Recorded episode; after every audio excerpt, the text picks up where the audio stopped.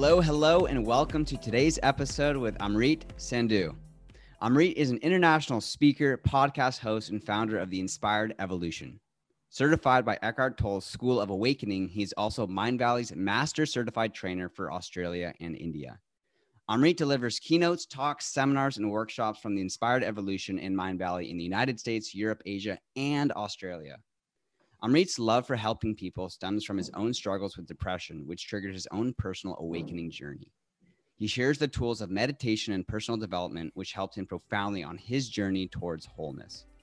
From working as a civil engineer to speaking to the masses, Amrit found his purpose in a life of service through helping people evolve to the best version of themselves.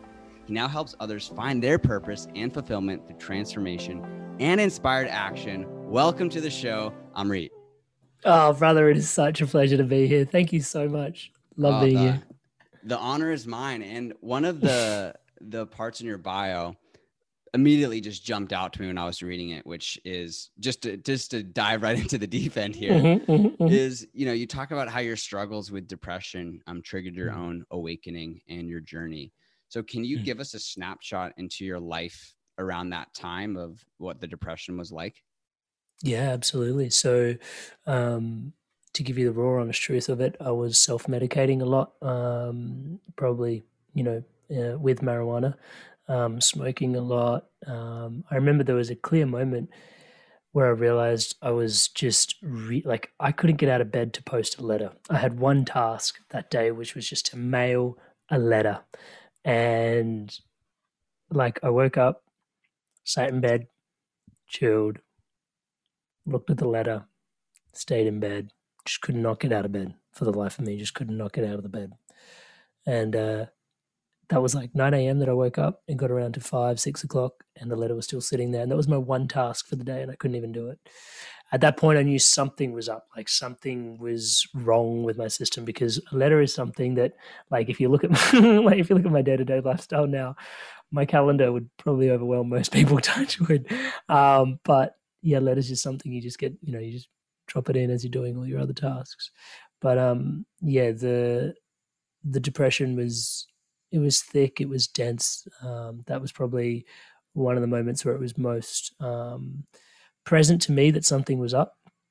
And then the the kind of brunt of it, the real crush of me realizing that um, what I actually had was depression was um, for I was basically in university at that time, and I was stu- I was meant to be studying and attending my classes. In fact, what I did was I had a retail job, I had an engineering job as an urban planner, I had a job as a bartender. So I had three jobs, wow. and I was meant to be going to uni. And in fact, what I was doing was as a as a young man, I was earning the way I was looking at the time, like fat stacks. I was uh, making mad amount of coin, and I've had the privilege of I think it's 58 countries now that I've visited, um, and I would just save my money, travel, save my money, travel, earn money, travel, earn money, travel. Um, but this thing called university which was everybody around me, my ecosystem, and I kept like I kept fronting like I was doing well at uni, and because I was always I could always rest on my laurels. Like I graduated high school like really really well. I've always been academically pretty sound, um, so that when it came to university, it was an independent learning environment, and no one was there looking over my shoulder. So I was just kind of like set to the wind and just you know just doing my own thing. And it got to the point where the university finally turned around and said, dude, you're not even rocking up to your exams. Like, we're kicking you out. And I was just like, what? And they're like, yeah, we're kicking you out. Like, you're done here. And in that moment, instead of turning around to everybody in my ecosystem, my friends, my family, been like, hey, by the way, like, I've just been like lying to most of you for the last three years, six years, whatever. Instead of coming face to face with that fact, um, I basically spun a lie to everybody and just continued to dig the trench of dishonesty, and that was that the crux. Like when you say like, uh, like, what were you telling people? Yeah, so literally, I turned around to people and I said, "Hey, like, I'm, I'm, I didn't get kicked out of university for non-attendance. I said I got kicked out of university because I, um, at the time, I said to my family that oh, there was uh, this speculation that I was cheating on something." Mm. Right. For me, somehow that was the lesser of the two evils. Yeah. Gotcha. Um, which was a complete, complete fabrication. Yeah. Mm-hmm. And at some point, um, a family member of mine called the university and the university was in the wrong to do this but again notice like there is no right or wrong there just is they let them they let that person know that contacted the university this family member of mine that actually he didn't get kicked out for cheating he got kicked out for you know poor grades and the university is not meant to disclose any of anyone's private information to anybody right so mm-hmm. technically they did the wrong thing but it's a blessing, right? Because that person, when I contacted them and said, You disclosed, at the time I was freaking out. I was like, You told my family member that, right? And then they were like, Yeah, but I thought it would be better for them to know that actually you've just been struggling to keep up with your grades than for them to think that you're someone that is cheating, mm. you know? And it was interesting to watch that person's moral code and conduct and realizing that, oh, there's something like, you know, there's something wrong here, you know, like not like from going from someone that was literally like I got the the top award for sciences and maths in my school when I graduated um, high school in year 12 and then all of a sudden like getting kicked out of university is like a bit of a there's something going on there. So when my family members found out they confronted me um, and then it all started to to fall apart and i had nowhere to turn nowhere to hide there was a lot of tears um, and I basically ended up in a psychologist's office because I had nowhere else to sort of turn to. And when I ended up in front of the psychologist, the psychologist, in her infinite wisdom, turned around to me and said, You know what? You're going to be all right. And I remember looking at her and I was just like, What? You know, like I've just shared like all this stuff, you know, like I've given you the abridged, abridged version of it. And she's like, "Yeah, you're going to be fine." And I was like, "How can you? How can you just say that?" You know.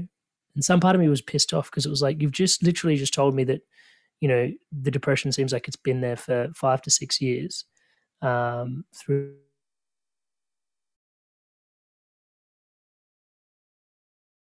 And right now.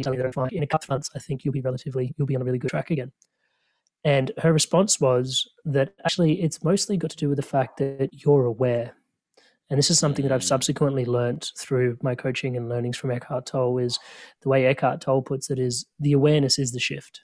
Right. And that's a big thing that I'm consistently coaching my clients these days, which is once you're aware, the shift has already happened right? And this is what she was alluding to in the moment.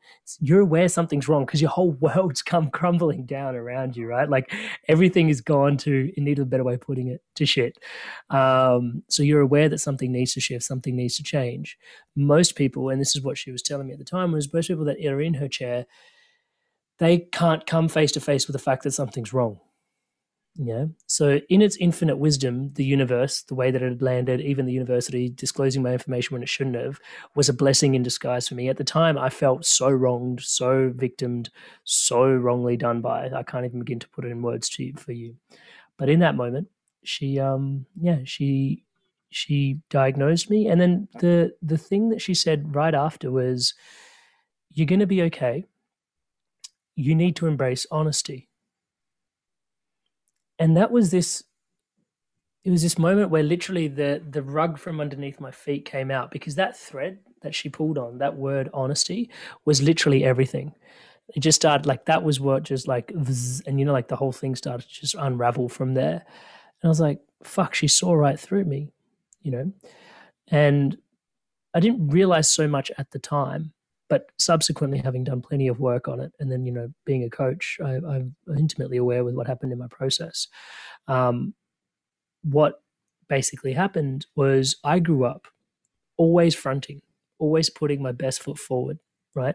Um, i don't want to blame anybody. There's definitely no blame in me um, around this but i just grew up in a culture that is eastern like like an indian culture. And in our culture it's there's so much there's so many people in that country population pollution corruption like it's a really corrupt country as well this facade of keeping up appearances like you have people that don't necessarily live in the nicest places, but they drive seven series BMWs, right? Because it's when they go to meet people, when they interface with people, they want to have an image that they put forward. Um, and I don't think it's a reflection on my parents, like they're lovely people, but like little things is where it would creep in. Like my mum would always be five minutes away And I was like, I can hear you. You're in the shower. You're not even like dressed or in the car. Like you're still going to be another 35, 45 minutes, you know?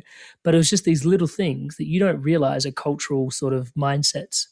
Um, cultural values is actually what they are, right? So in there, I didn't realize that I grew up with a certain set of values in a society that was operating with different set of values. I thought everybody was just putting their best foot forward all the time. And the real self, the authentic self, was just a couple of steps behind it, about to integrate into that. That was kind of my understanding of the whole world. And I thought everybody was doing that. But then when my whole world came crashing down around me, I realized, no, they're not actually in the Western culture. Most like, just be honest. Like, even if you're like today, like I was, you know, I, I hit you up and I was like, hey, like I'm going to be late to our to our podcast, right? And I was like, I let you know in advance that I was going to be 15 minutes late, right? The old Amrit would have just swept it under the rug, rocked up late, and just been like, "Oh, when I was crossing the road, something happened." I don't know. Do you know what I mean? like, yeah. this is like ten years ago now. Like, it's ages old. But um, but that was kind of the journey that I've gone through. So that was me realizing that the values of the society that I'm living in are incongruent with the values of the societies that I was, the values that I was raised with.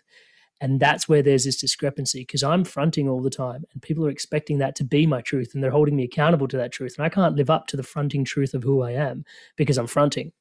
Right. And so in there, it was like, you need to become really honest with yourself. And that was the exercise that the psychologist ran me through. Now, at the time, I didn't have all of this jargon around it, but it was literally, she was like, embrace honesty. And we went through this exercise of me embracing honesty. At the time, the exercise was really bullshit as well, if I'm honest with you. Um, but I also was had this deep desire to change. So I realized that the exercise was only going to be as lasting of an impact as as much of I brought myself to the exercise was how much of an impact it would have on me. And I was mm-hmm. so desperate to change that I gave it my everything and made a commitment to basically be honest. And just to, the last little bit of that story is, you know, from there, so that was my first realization of values you know and I, even in that moment i didn't really unpack it to be values until i started growing into personal development but that was my realization around honesty and the cool thing was i started realizing i could rewrite my operating system right like there was software inside that that was like, oh, there's like, you know, the dishonesty piece, that is like a virus, dude. Like that just snowballs and snowballs and snowballs and creates more and more and more problems. And you've just been running it and covering up lies with more lies and you can't like that's just getting out of hand and it's gotten to the oh, the, the, the, hardware store to get it fucking sorted out. So as of that point, it was like, all right, cool. Like I need to antivirus remove that. I need to install Honesty. We need to op, like a whole new operating system, a whole new software. So from there, the second piece that happened was she gave me pills. She gave me these antidepressants, and I went to see my the doctor has a relationship with a, with a psychologist. So she gave me the pills. I went to fulfill the pre- prescription. Just before I did, I had to check in with my doctor just to have a conversation around what the psychologist had said. So I'm sitting with the doctor, and the doctor's like, Did she give you pills? And I was like, Yes. And she's like, Cool. Glad you got the pills. By the way, just I know you're going traveling and you're doing all these things. Check out this breathing exercise. I want you to write this down. And I was like, Breathing exercise. And she was like, Yeah. And I was like, And I like, I couldn't believe it. I was just like breathing. Like, is this really where you're going with me? Like, like breathing, man. Like, I'm like I'm what like twenty now. Yeah, do you know what I mean? Like, I've been breathing my whole life. I wouldn't be here if I wasn't breathing. And you're telling me to breathe. And she's like, look, before we had a psychologist, you know, I used to do a lot of the mental health work. This stuff actually works, but well, there's you know, there's more and more science coming up around it. Just write this down. And I literally just wrote down a five step breathing program, which was like counting your breath. Really, it's breathe in, one, breathe out.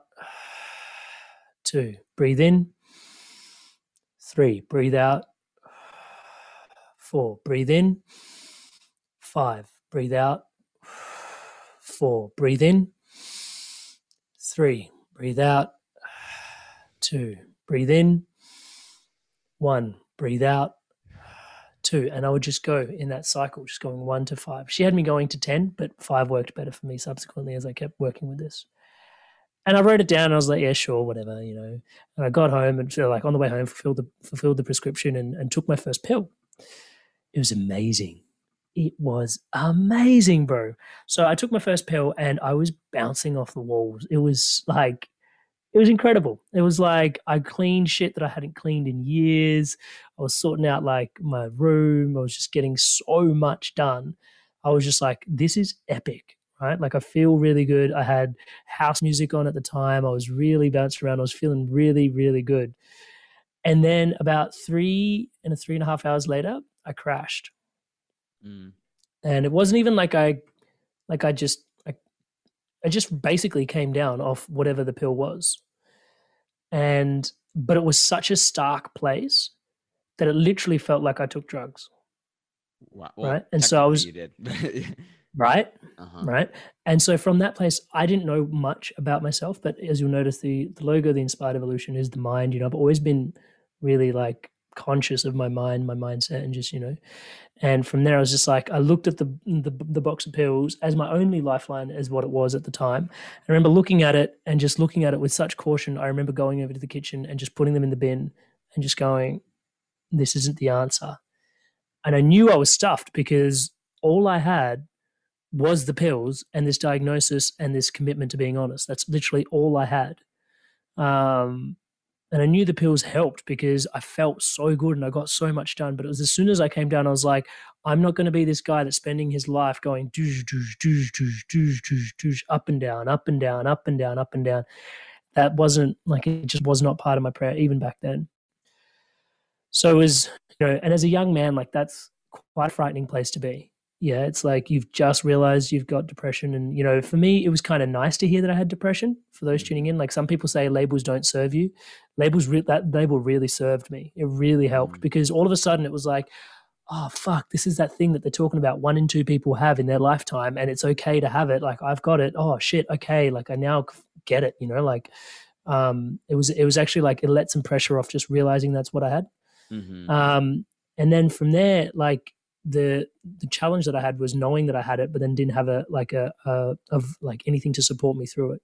Mm, other than so the as that they gave you, right? And so lo and behold, one of the things, as you can imagine, I would have had to do because I had to clear out of uni was go clear out my locker. So I went back to uni for the last time to go clear out my locker, and I'm there. And, and depression, and anxiety are very closely linked. If you don't mind, I'll just do some some sharing here really quickly.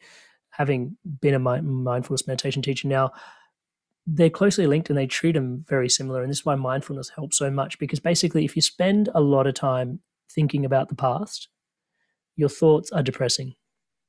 Mm. Yeah. And if you spend a lot of time thinking about the future, your thoughts are provoking anxiety in your system. Right. So, oh, I should have done this, or I could have done that, or I could have done this better. Or did I do that? Or did I? Can you feel how like it's mm, like it's mm. sort of it's those thoughts have that frequency of sort of pulling you down. Or I could, or maybe I should, or maybe I could have actually. or have I? Oh, that's interesting. Maybe tomorrow, maybe I could do this, or maybe I could do that.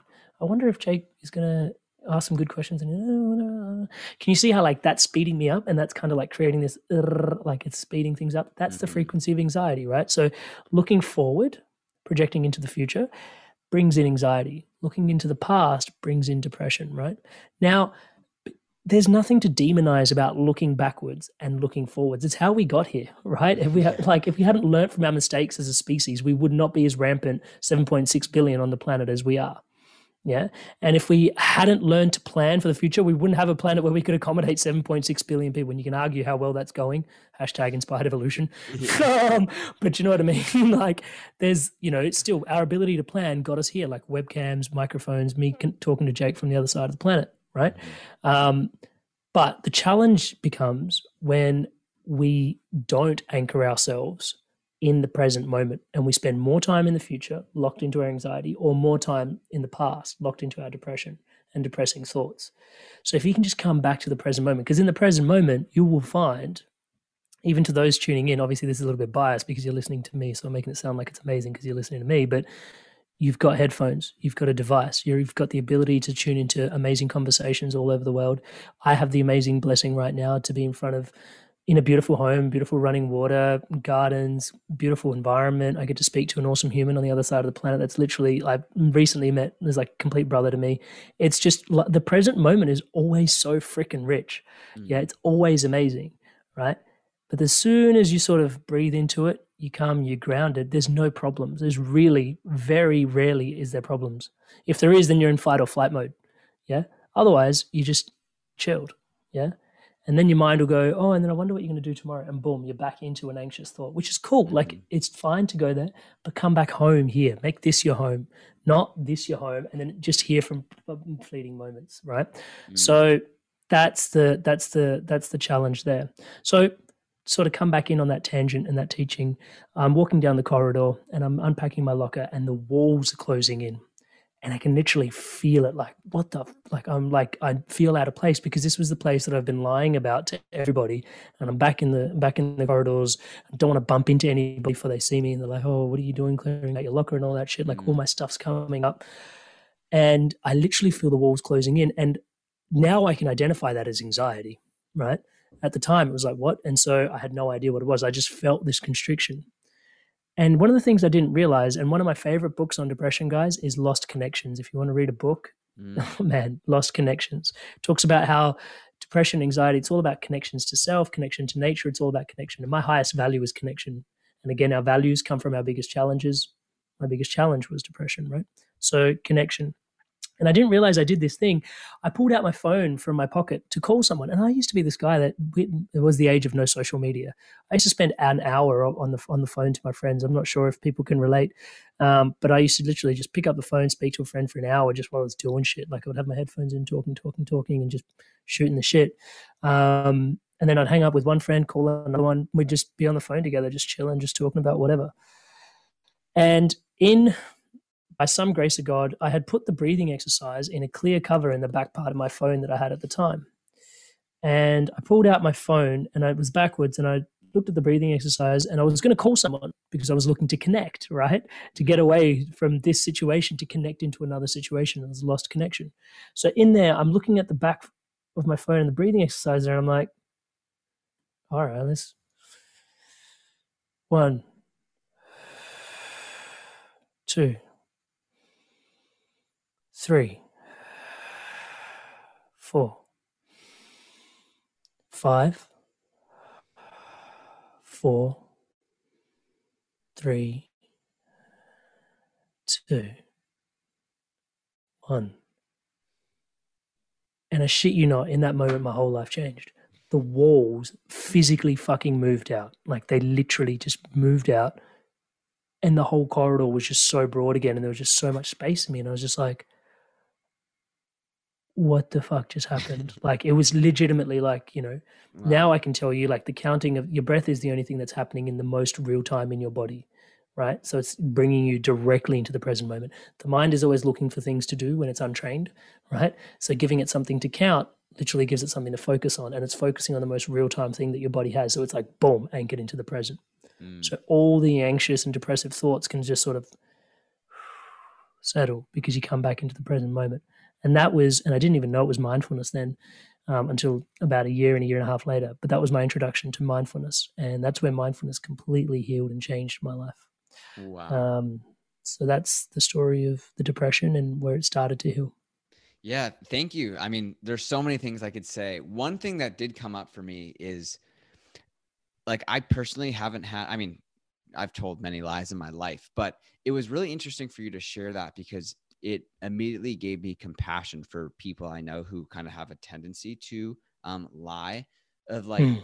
you, like the way you explained that was the values of where you grew up. It gave me such compassion for the for people who do this because it's it's not like they're con- consciously maybe to some degree, but it's it's been an ingrained value, and through your journey, you realize that that and with the help of that psychologist you got yeah. the awareness about that which i think uh, yeah so the val- yeah so the value system yeah the the tradition where i picked it up from has it in there also like I've had a direct experience of me using it as a like using lying as a tool and it getting me out of trouble and then me using it as in the future again because it's like oh this works right we're just creatures mm. of of habit right yeah. so obviously my forefathers have been doing it for ages, right?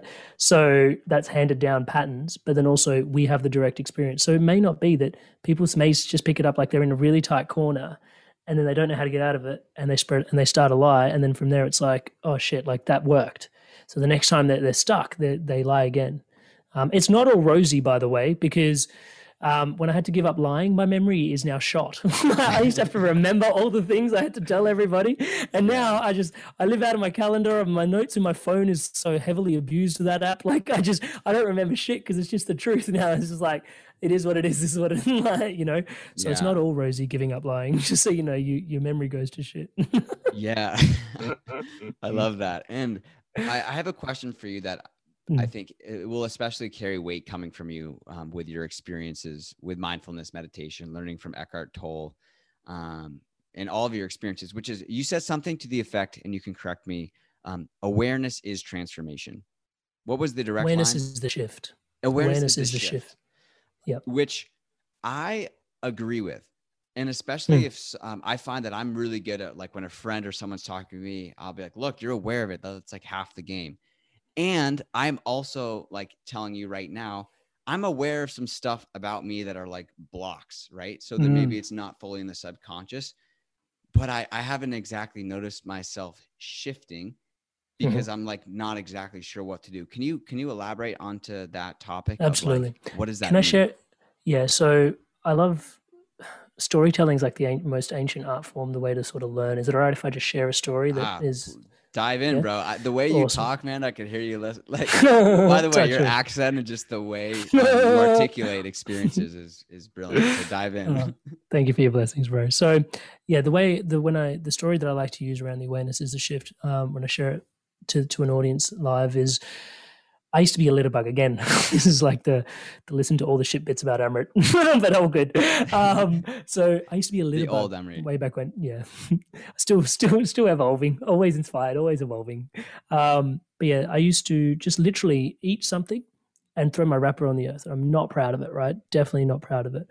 Um, and just that was just you know I, in my defense if i had to provide a defense the engineer in me literally used to think there were street sweepers and cleaners and there was like um, meshes in the drains that would collect all the rubbish and discard of it properly. Like that's just what i thought. Mm-hmm. and my wife like now wife back then girlfriend she would point the finger at me right? And she'd be like dude you got to stop that. Like that is a filthy disgusting behavior. Like that is just not cool. Like that just, just stop. Just no. And i was just like and I just drop it and walk on like really arrogant, really just oh toxic, right? Um, and it got to a point where one day she turned around and she said this one thing which changed everything, which was, you know, that goes to the ocean, right? She'd been harping on about rubbish and me and littering for like 18 months since we'd been together. But she said something different this time. What she said was, You know, that goes to the ocean, right? I was like, no, it doesn't.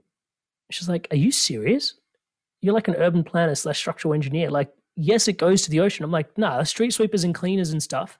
And she goes, Amrit, stop kidding yourself. It goes to the ocean. And in that moment, I saw the YouTube video that 90% of the people that are sorry, I got goosebumps to talk about. Um, 90% of the people that are listening here have tuned into. You've seen that video of the straw coming out of the turtle's nose and the straw is just as long as the turtle. Have you seen that? Like they're I, pulling out with a set of pliers? I've seen a variety, maybe not that specific one, but so many similar situations. Video, yeah. So I saw that. Yeah, right. And so I saw that and in that moment, I was like, I had that image flash into my head. That YouTube video literally played in my head, and I saw, and it was like, fuck, that's my straw. And it was like, shit, that's me. That's me. Like when I remember watching that video, I was like, dude, that's messed up. Who would do that? But I never paired that to my littering. And the minute she said, you know, that ends up in the ocean, I was just like,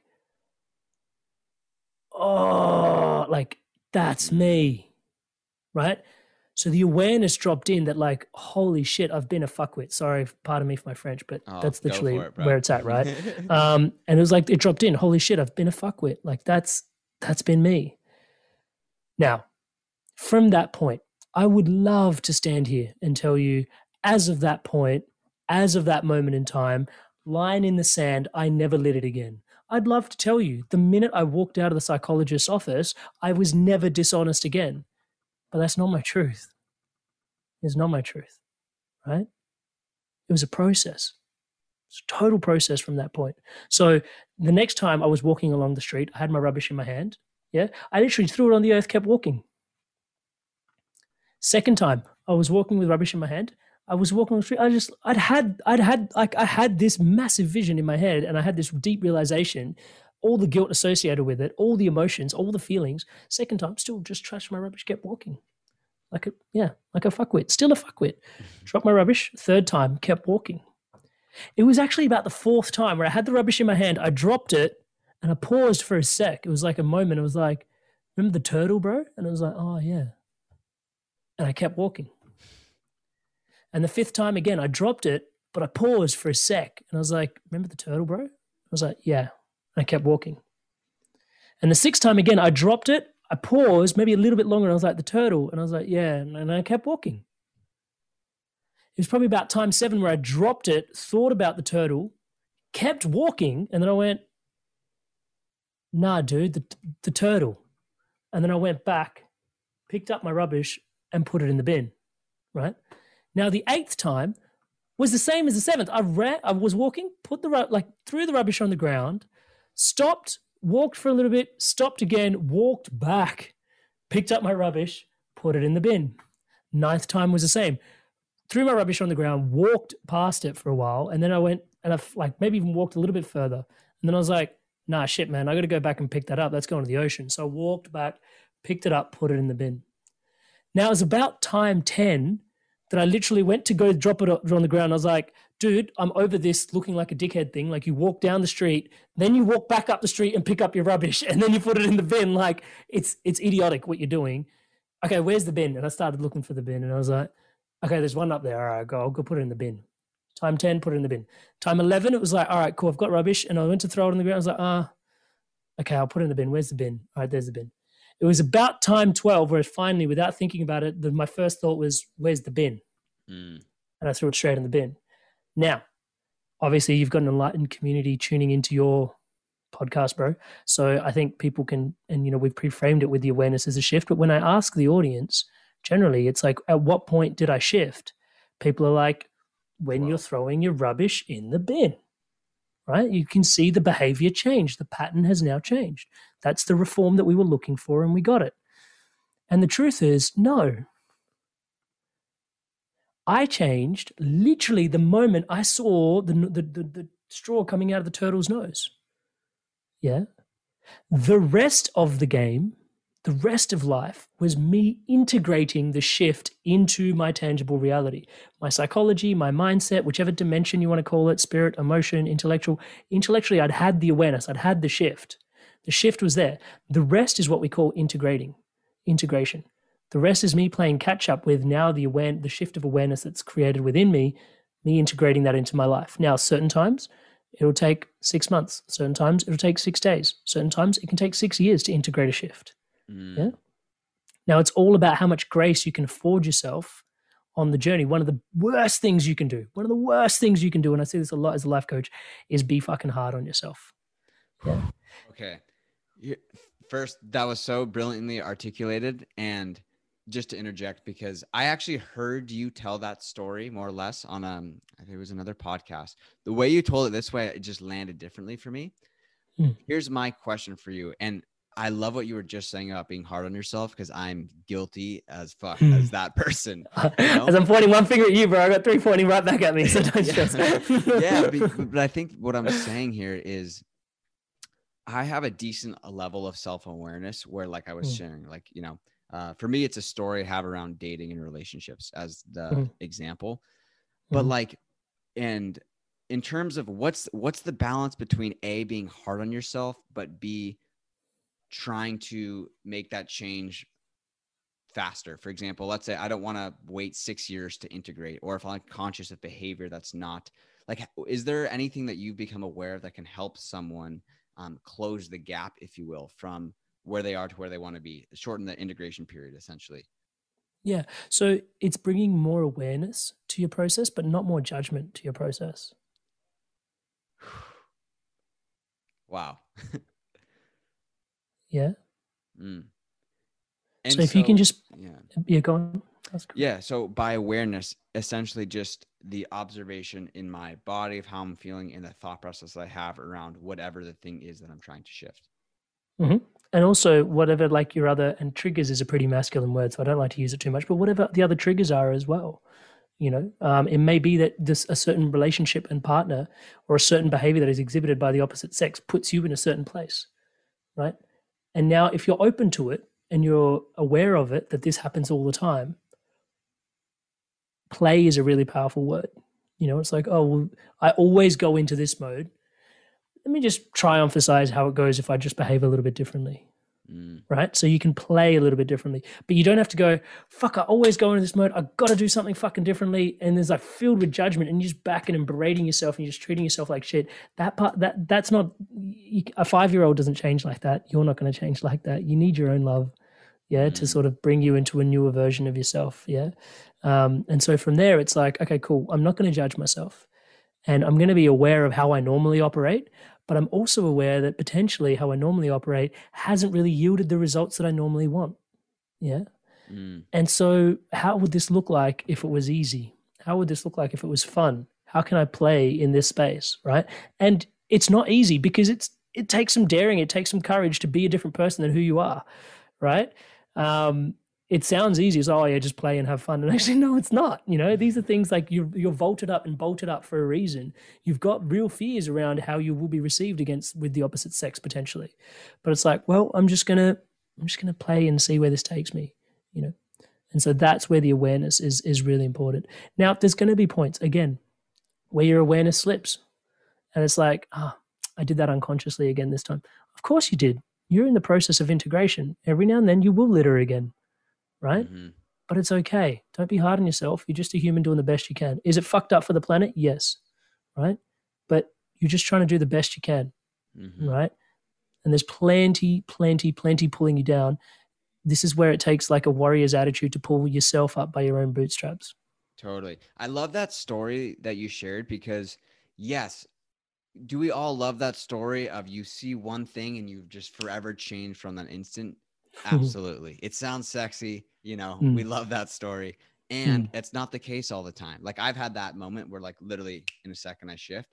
But mm. I think more often than not, it's exactly what you said. I had that mm. first awareness and it takes time. So thank you for, and it landed so well hearing it the second time just tonight. Mm. So, um, I want to dive into something that I've heard you talk about, which I've had to learn firsthand, but I want you to dive give an explanation of this. You said you talk about how your health is your purpose and your mm. purpose is your health. Can you mm-hmm. elaborate? Mm. Absolutely. I could elaborate for the rest of my life and I'd still be elaborating. That is the message of my heart. it's pretty much that is the the heart of the inspired evolution and what's driving me to do everything. So um, just to give people an idea in terms of what's going on is I actually fundamentally see myself as a health coach.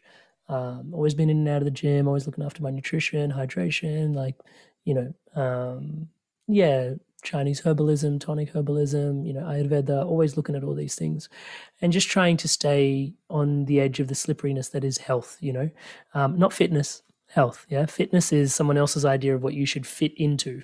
And that is not fitness. That's not health, right? That's fitness. That's a mold. And fuck the molds. You're unique. You're a thumbprint completely. So just health, what it means. Um, it just so happens that because of the past with depression, consistently being in like a gym junkie for like 10 years, I've worked on so many elements of my health, right? That the central piece for me, and it's not like this for everybody, but what I have had to learn, the central piece for me that I believe in was when I wasn't in the right headspace, right? Everything else went to shit, right? Everything else went to shit, right? And there's podcast episodes in the Inspired Evolution now. Recently, we did one, The Body Keeps the Score. So if you're holding on to traumas, like even the way I used to work out was just like heavy weights, no stretching, no mobility. I was abusing the shit out of my body. Right. And like that was that was what was right for me at the time. It was an abuse. Mm. Yeah. So I wasn't, I was trying to fit. This is where the fitness, I was trying to fit into this image, what I thought was healthy for me, but it wasn't. Right. So to fast forward the journey from like, okay, I went through my journey of depression and then I actually had to shift states, move to a whole another state in Australia, study really hard, went back to university, left go off all my jobs and just focus on getting the the, the qualifications that I wanted. Um, and then I got the qualifications of the engineering degree that I needed. And then when I graduated, and again, this is not to sound egotistical, but when I won this award, they there was a full process around it, and they asked me what would why why should we give you this award as opposed to everybody else in the entire university? And I said, if you give me this award, it would have mean that my journey of my healing of depression would have been inspiring for me, and I'll use it to inspire others. So I offer that back in that same energy just to honor where that came from. When I graduated university, I graduated top of not just engineering, not just my form of engineering, not just engineering, but the top of the entire university cohort that year medical students, engineering students, legal students, everybody. Um, which just goes to show like I got kicked out of one university and then I like duxed another university. So like your mental health plays such a massive part in how you navigate the world. Yeah, like when you're compromised, you're fucked. You can't even post a letter. And when you're on your game, yeah, you're clocking universities. Yeah, like that discrepancy is one person, that's me. Like, you know, and that's the story. And that's kind of so when I graduated, I then got the pick of the litter of wherever I wanted to work. I could work anywhere, right? Here in Melbourne. So I chose the best job. And the day I got to my job, I remember looking at the CEO and going, that dude doesn't that dude's not honest. First of all, those shooting into this episode, he wasn't honest. Right. And he like he just there were so many values. I don't want to berate him, um, but there were so many values that were just out of alignment of who I had to become to be this version of me, which I knew was the right trajectory for me. But somehow I carried this image, and I still do, of we're going to be the change we we see in the world. Like we're going to do that, right? Like we're going to change the world that we're in, right? There's this activist in me, I guess, and I just felt that was going to be the same thing in the organization. And I stayed with the organization, stayed with the organization, even though the very first day I knew I was out of alignment. This corporate ladder went to there, and that is not where I want to be. But I stuck at it, yeah, for years and years and years and years and years, seven years. Yeah. And then it got to a point where eventually I was just like, this is crushing my soul. Like this is actually, I got to the point where for those that, you know, maybe your audience is similar to mine, you've probably seen the Matrix, the second Matrix, where Neo goes back to the machine city. He's unplugged, he goes back to the machine city and he sees the clouds covered and the humans actually covered the clouds so that the machines wouldn't get solar power. Um, and then, in their wisdom, the machines decided that okay, if we can't get solar power, what, what's a what's a solar generator? Human beings, and they started harvesting babies, and that's where they plugged everybody into the matrix. So they felt like they were living, but actually they're in this machine city. They're battery cells for the machines, and you see them in those little red pods, and humans are being grown, as Morpheus says. And he literally just felt like a cell, a part of the machine. Just the machine is just harvesting you for your energy, that's what it felt like for me working in corporate construction. Six to six, six a.m. to six p.m. six days of the week. That's not including the days where I had we had pushes and had overtime. So I'd be coming home at 10, 11 o'clock sometimes. Monday through to Saturday. Sunday was just recover, right? And this wasn't a message that was, I was always carrying this message of health is purpose. So imagine knowing that my health is my purpose, my purpose is my health, and being subject to that. Yeah, it was intense, man. It was an intense lifestyle.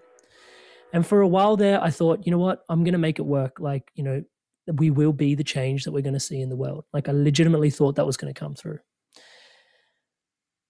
And it didn't, and it wouldn't. Right. And it just so happened that I'm going to go all the way on this conversation if that's okay. So this there. one my wife went away overseas, right? And she, it's similar. Like when you're in a loving relationship, you know, you go through similar frequencies at similar times. So she had a bit of an existential crisis. She's a dentist, and she was like, you know what? There's got to be more to life than filling holes in people's teeth. Like, it just has to be, right?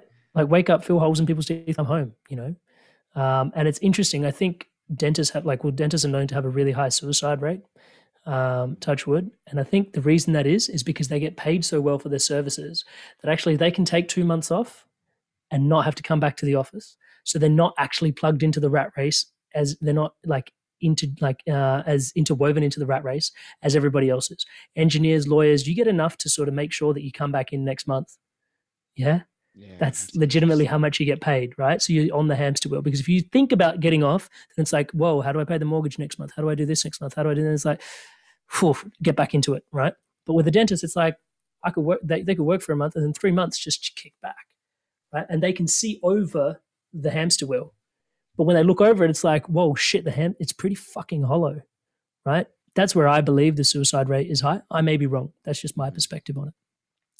So she goes traveling to, and she goes, I'm going to go find myself. mm-hmm. Meanwhile, everyone's like, are you gonna just let gonna gonna let your girlfriend just travel the world? And I was like, what do you mean let?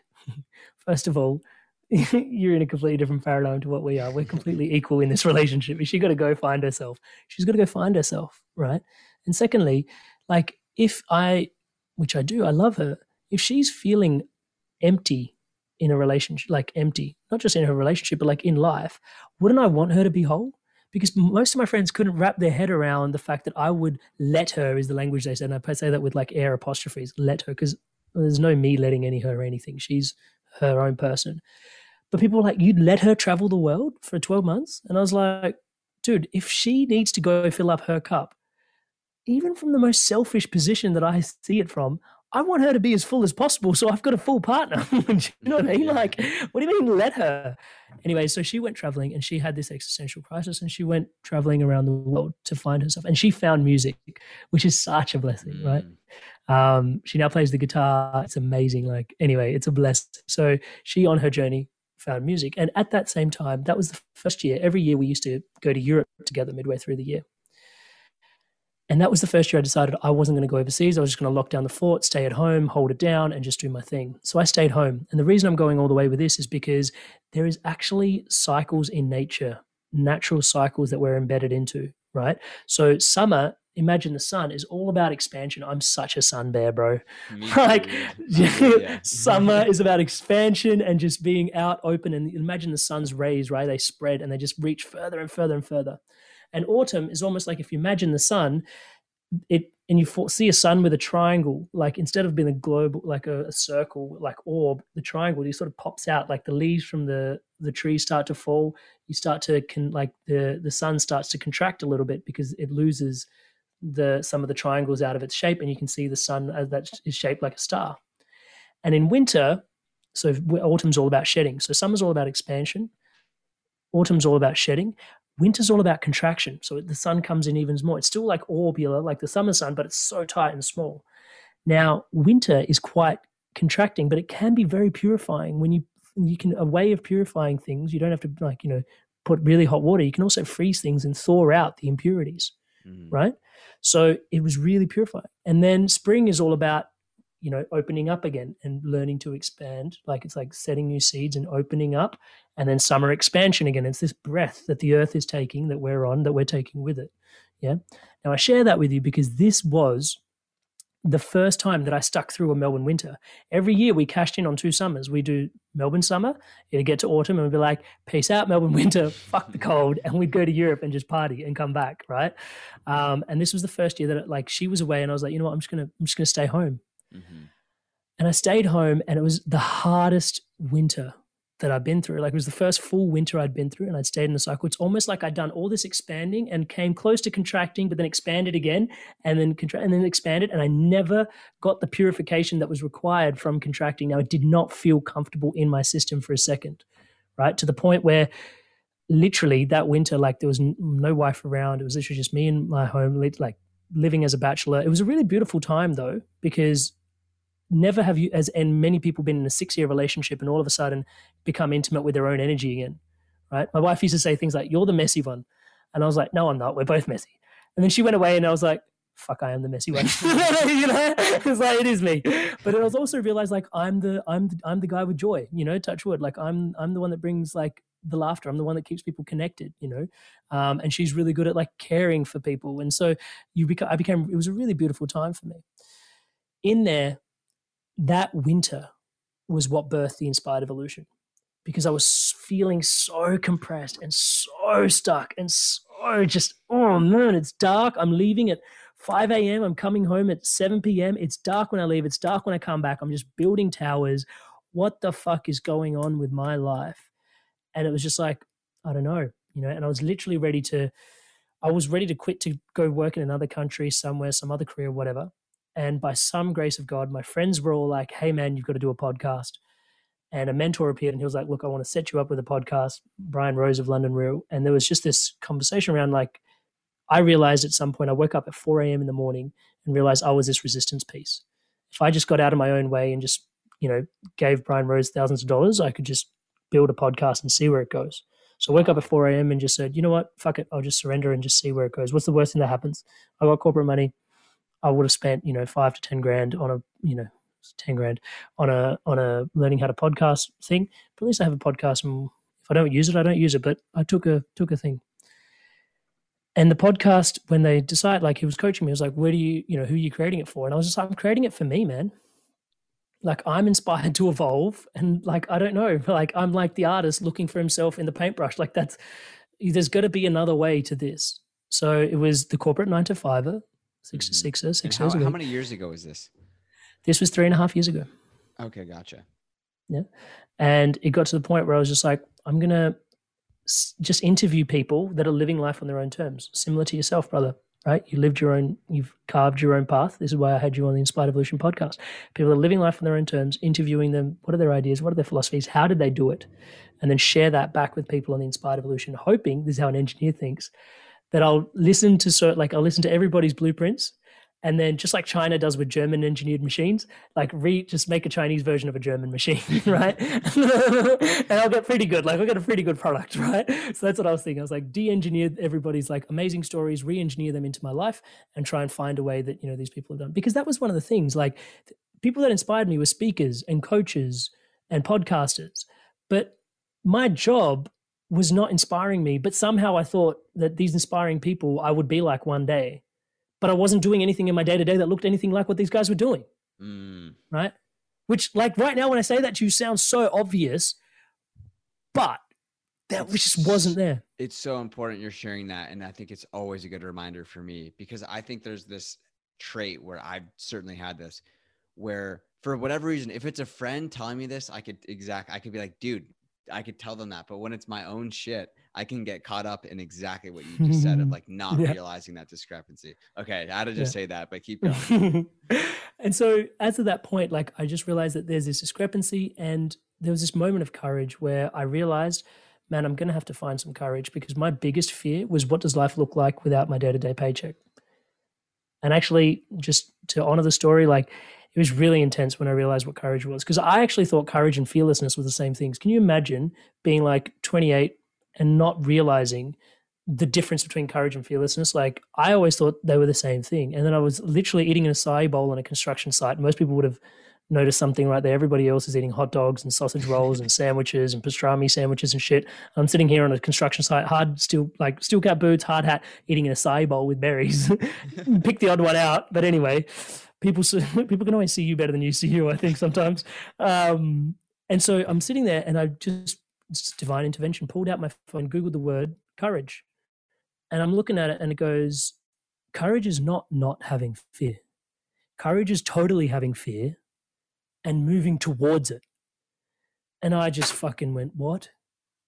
holy shit, courage is something you work on. It's something you cultivate. Fearlessness is something you have. It may be inherent as a trait, but courage, I need fear to have courage. And the very next thought that came tumbling down the waterfall in my mind was my biggest fear is not having a paycheck. Life outside of this picketed fence that I'd been setting up for myself, you know, get a good job, get a good degree, you know, have a good family, retire, all that sort of stuff, right? What happens outside of this lane? you know, what mm. goes on out here? right? It was my biggest fear. And I realized in that moment that in order to be courageous, I'm going to have to leave. And so then I made the decision to leave, and it took me a while to integrate all of that. Again, the mm. decision, the realization, it took me six months to a year to integrate all of that, to actually just pull the pin and move on. And the, that was prior to me even deciding that I was going to do a podcast. Then, then the podcast came through, and I just followed the signs, and the podcast happens. So in there now with the Inspired Evolution, I've come full circle, and in its truest form, I believe in vitality. So now when I'm like, I've been talking probably for about an hour now, but I literally, for me, feels like seven minutes, if I'm honest with you guys. Like I'm in a flow state. Yeah. And Jake gets it too when he's talking. Like conversation is where I drop into flow. And how dare I not design my life around where I drop into flow? I don't even think flow is coincidental. I can talk about that with Eckhart Tolle and Steven Kotler, our mutual friends. But in there, like now it's like I want to build my life around the things that matter to me the most, which is conscious conversation, right? And that looks like podcasting, coaching, and speaking. And how dare I not do that, right? Mm-hmm. And honestly, spirit that is like a spiritual perspective, and it's like, oh yeah, congratulations, Amrit, like touch wood, well done, like you went and did something you really love. Honestly, you've got a moral fucking obligation to do it, right? Because mm-hmm and this is this is not coming from a place of arrogance, but this is my truth. I'm going to be a better speaker than those people that are trying to be speakers when they're like it's not their calling. Mm-hmm. It just is like because I'm just going to show up for it more because I fucking love it. Like I'm podcasting every week. I've done so for three and a half years. I'm sharing ideas, connecting with people all the time. Right now, if you feel like podcasting's a good idea and it's good for your business, versus someone like me that just loves to talk, just loves to talk. I'm sorry, it's just not going to stack up. And I'm not saying that I'm amazing. It's just I found the thing that I love. Please go find the thing that you love because you're going to smoke aces in that space. And that's what we need more and more people to wake the fuck up and do exactly what you love doing. Because in that space, when you're killing it, as you know, having mastery is one is, is a is a trigger for a flow state, right? Mm. So then from there, it's like, boom, like I rock at this. Let me go. Let me have some fun. And you just show up, vitality, brimming with enthusiasm, ready to do, ready to go. Your mental headspace, when you're doing the thing that you're meant to be doing, your purpose, is just invincible. And that's the cornerstone of your health. That is your health, your headspace from that place and your purpose. They're one and the same. If you're ever finding yourself unhealthy, question your purpose. What are you doing? Maybe you're not in alignment, right? And if you're feeling like you're off purpose, come home, look after your mental health. Go see the psychologist, go see a therapist, chat to a coach, get realigned again. Health and purpose are the same thing. I'll just finish by saying I thought that was me just carrying that message. And I thought, you know, I had to wear this all by myself. But then uh, being on this path for this long, in the whole science of Ayurveda, which is like an ancient Indian science, right? At the whole heart of Ayurveda is your dharma. Health is Ayurveda, the science of health, is there to facilitate your journey of life, which is your dharma. And that's your dharma, which is your purpose. It's an ancient conversation. Right? It's always been there. Your health and your purpose are the same. You said so much there. My mind's like totally whirling about 10 different things.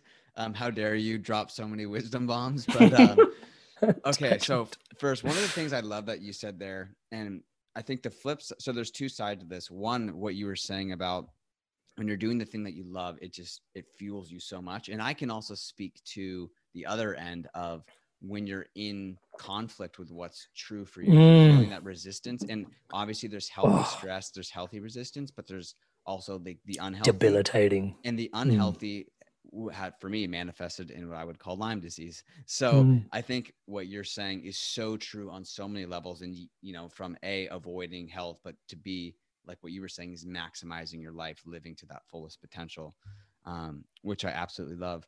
Another thing that you said that got me thinking, and you shared this offline with me, which I love so, so much. And this, I think, resonates with anyone who's kind of in the first parts of their journey.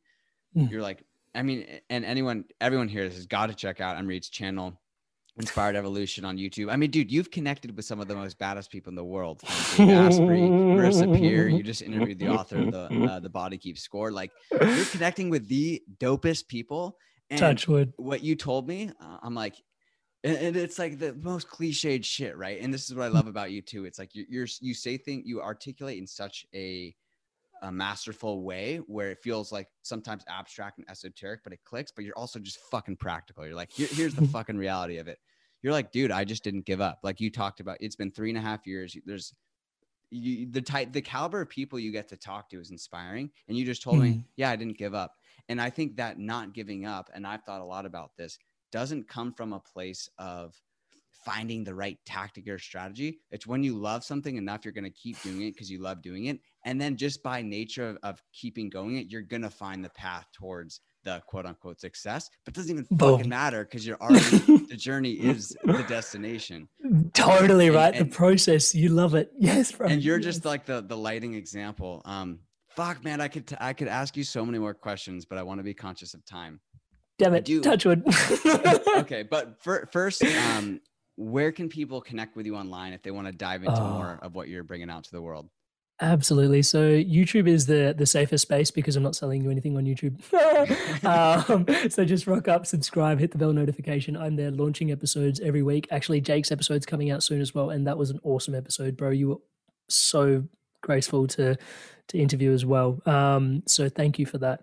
And uh, yeah, these are the kind of conversations we're having on the weekly, on the regular um, literally the latest conversation that's coming out uh, close to this is limiting beliefs and how to move through them so this is the kind of stuff we're working on all the time where the inner world meets the outer world um, and how best to navigate you know just the the life um, if i had a punchline it's literally live the life you love is kind of the cliche one that we've got but what's in my heart is just enthusiasm for life. So that's that's what's going on in the Inspired Evolution on YouTube. And leave us comments and stuff because I that's me writing back to you in the comment section. There's also a really beautiful um, Facebook community called Inspired Evolution Community.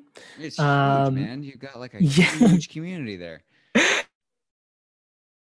yeah, there's a lot of people there. To just the amount of energetic support that people give each other in that space.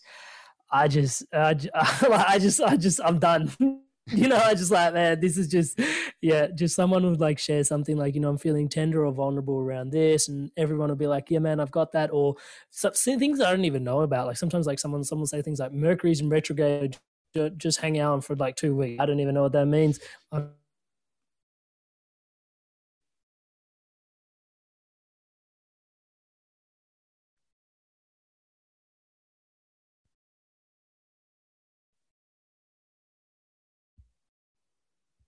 want to direct message me, Facebook. Just uh, hit me up on Facebook. I'm there. Um, I respond to my Facebook messages. It does take me a while. There's a lot of inbound mail, but I generally do get back to everybody. Um, it's slowly tipping into a place where I almost can't do it just yet, but yeah, I'm still able to get back to pretty much everybody that direct messages me. So, yeah, yeah, that, that's probably the best places to get in touch with me. Wow. Yeah. And I, I highly recommend um, the YouTube like you're i mean i like to watch the interviews too mm, but um me too. you know or or listening to your podcast you you bring on some incredible guests and you have a way to hold space that that brings out the the best in in these incredible people you interview um man i could ask you so many things but especially talking with you too like there's a lot i mean in the world and the people listening to the show right they're into mindfulness they're into meditation they're into a lot of the things that we both share common values mm. however i will say that you like I could just tell it's embodied with you. Like you don't just talk about these things, you live it. And I've been meditating since I was 18, so for about 6 mm-hmm. years. Uh, I've never experienced, you know, any profound, crazy experiences. And I guess what I want to ask you is, what has meditation? This is kind of a, a three three questions in one, so take it any way mm. you wish. What yep. has meditation brought you? Why do you recommend it to people?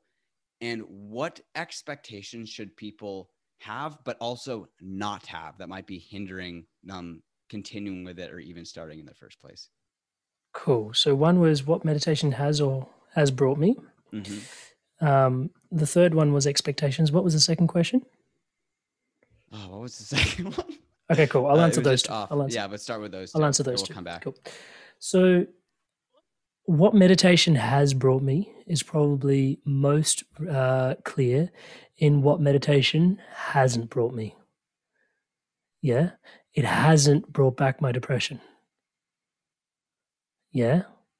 Mm. So if you knew where I was and where I am now, like yeah, people look at Amrit and they're like, dude, like touch wood. And I say this with like grace. People like, dude, your laugh makes me laugh. and I'm just like, dude, like, do you know, like, you have no idea how much that actually means to me when you say that to me, right? Because literally seven years ago, I was depressed as fuck. And now you're saying this of the same person, right? And so when you say like, what does meditation bring you? And I do often think, and that probably bleeds into the expectations piece, is like we're looking for nirvana or we're looking for samadhi, right? We're looking for these connection points. And yes, they do come around, not super frequently. And I'll talk the expectations pieces in a moment. But the thing that it has done for me is I know that I spend, I've got a practice where daily I'm connecting to the present moment. yeah. And from there, I'm connecting to something bigger than me that I believe in, right? Which is not necessarily outside of me, it's within me actually. Yeah. But I'm connecting and talking about lost connections and depression. There's no depression, touchwood. Yeah. It just isn't. And again, depression is not something you shed and you put try on for size. It's just that I'm not slipping back into the past. Yeah, like I'm mm. anchored here most of the time, thanks to and practice of meditation. Right. So what has it gotten me? Well, not a lot other than I'm just here with you now. yeah. mm. and a whole bunch of insights about myself that I can share with you with such grace, right? Which is like, by the way, this is my value system. This is where I was out. Why? Because I took time to introspect and sit, right, on the back of a meditation to think it take time and time again and sort of unpack my stuff. So the fact that it kept my depression at bay and my anxiety at bay, right? And I'm here and spend most of the time in my presence, right? So that's really huge, really, really huge, really, really huge for me. So that's kind of what it has brought. And I know it's not sexy. I get it. I really get that it's not sexy. Mm-hmm. Yeah, which Thank is you for that reminder. That's I think yeah. it's for me too. It's like, oh yeah, this isn't sexy. Sometimes it's doesn't feel like anything's happening, but to your point, it's what's not happening. Mm, right. It's because it's and maybe your challenges in life haven't been as big as mine. I'm not wishing them upon you. You know, I'm not wishing bigger challenges into my world either. Touch wood. Um, but having been through like a certain amount of challenges, it just it means that much to me to just be in a really good space. Um, so the other thing about expectations as well is one of the things I noticed early on was I would only get this, you know, this yummy sadhana connection, samadhi, like nirvana kind of feeling. It wasn't that I wouldn't get it. I probably only get it like one in four meditations. Yeah, mm, I'm not sure if you can sweet, relate. yeah, you know, it's like, like I'd sort of yeah. So I sort of sit down and there's like there's just one meditation where you're just smiling, like you just you're just like, uh huh, this feels good like right now. And I had one yesterday actually. Um, today wasn't like it. And I was like, damn it, I lost it again. right. Um, and but yesterday I had a meditation. I was just sitting there and like the 20 minutes went by and I was like, oh fuck. Nah, like another 20. And so I just sat there, you know.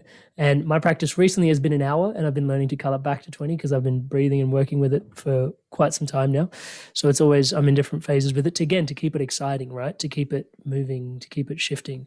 Um, so what I learned, and this is how the engineer thought, was it's not about, oh, it only works one in four times for me. It was like, let me just cram in the other three times quicker so I can get to that fourth time sooner. You know, and that was just a like me just playing playing the odds with the casino of, of God, whatever you want to call it, of meditation. I was like, I'll just sit more frequently to get that meditation more frequently. In terms of expectations, it's it's a tough one because if you didn't have expectations, you wouldn't bring yourself to meditate.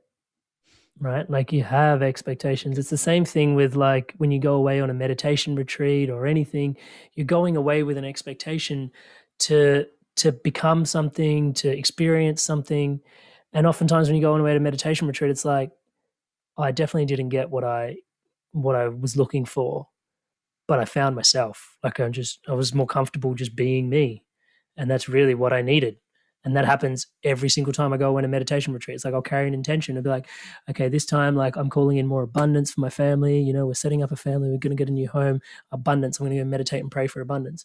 And I get there and it's just like, bro, take a look at your life. You've got a beautiful wife, you've got a beautiful home, you are abundant. Shut the fuck up. it's like, oh shit, yeah, all right, my bad, my bad. Connect to the abundance that's already here, and more abundance will come. Got it, got it, got it. Oh, so just be. And you know, it always brings me back to that. So even I struggle with expectations, right?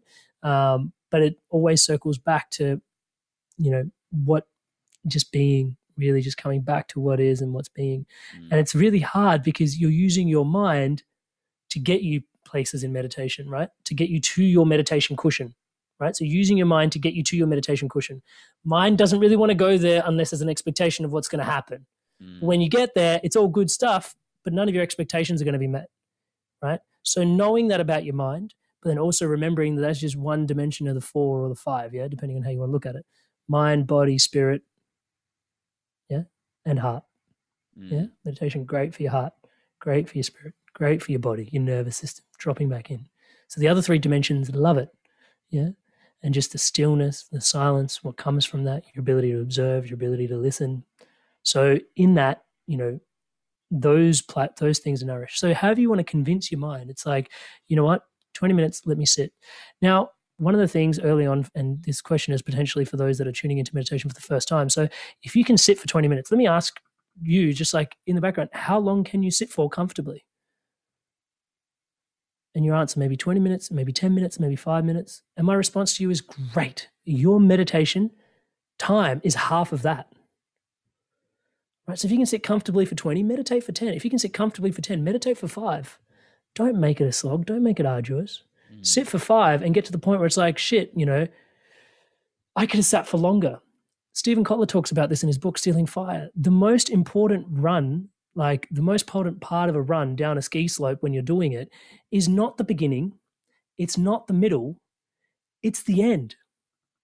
How you end and how you finish is most important because that's what's firing in your neurology when you get off the yoga cushion. If you get off the yoga cushion every time and you set the timer for 10 minutes, and at 10 minutes, your mind's like, I'm so fucking distracted. This was so painful. What the fuck? I don't want to do this ever again. Every that's the association you're building with meditation. But if you leave in five minutes and you're like, oh man, I was just getting into it, you're going to want to come back every day for five minutes just to get into it. And then maybe you bleed it into seven minutes, right? It's about the end making it really yummy. So halve your time for meditation and you show up more consistently and it'll be more of an enjoyable experience for those that are tuning in for the first time to meditation. Mm, that is so good. And it's so funny you said that because literally yesterday I read the part in Steven Kotler's book, uh, The Art of the Impossible, where he talks about mm. like it's scientifically proven. Um, mm. When you stop, when you have that momentum still and that excitement, you're yeah. much more inclined to pick it up the next day. Which, it's so annoying though because you don't want to. You don't yes, want to, do you? exactly. But as opposed, I've definitely done the opposite more, more where I'm burning myself out trying to get mm. further and then i'm less inclined to get back to it so thank you mm. for that reminder um, bro i could talk to you literally all day uh, i mean i had like wrote down all these questions but didn't even get into so we'll we'll definitely have to do a, a round two at some point but oh, just want to say honor. thank you man for real it's been uh we we had the honor of connecting through a Steven Kotler group podcast mm. and your energy lit up immediately on the call dove into your work. Had the honor of being the flip script last week on your show, and man, what a what an honor to connect with you to dive into your story. And I'm so excited to continue following your journey and, and seeing what you create. So thank you for the time, the energy, the laughter, and the amazing stories, bro. Oh, brother Bear, thank you so much. The honor is completely mine. I um I shared this to you and when you came onto my show. It's yeah, just your presence and your frequency, the space you hold really means so much to me. Like, you know, just the, the health and purpose conversation is, you know, your TED Talk anxiety, you know, like how to heal that with purpose is literally, you know, my story is depression and healing that with purpose, you know, and just to feel that there's a brother out there that is literally like rolled up his sleeves and doing the same work and, you know, trying to have an impact on the world to just make it a better place um, so people don't have to go through the challenges we did. Uh, man, like, yeah, really, you just your presence opens my heart. So thank you so much for the work you do, bro. and It's a real honor to to have been here and shared myself, and I look forward to doing it again. Mm, amen. Thank you, bro. Thank you guys for tuning in to that episode with Amrit Sandhu. He is truly a fascinating guy, and make sure to check out all of his content and interviews on the Inspired Evolution. Again, thank you so much for tuning in today. If you enjoyed the episode and been digging the shows, it would mean so much to me if you could take 30 seconds and leave a quick review on iTunes to help more people find the show. Thank you guys for listening and have an amazing rest of your day.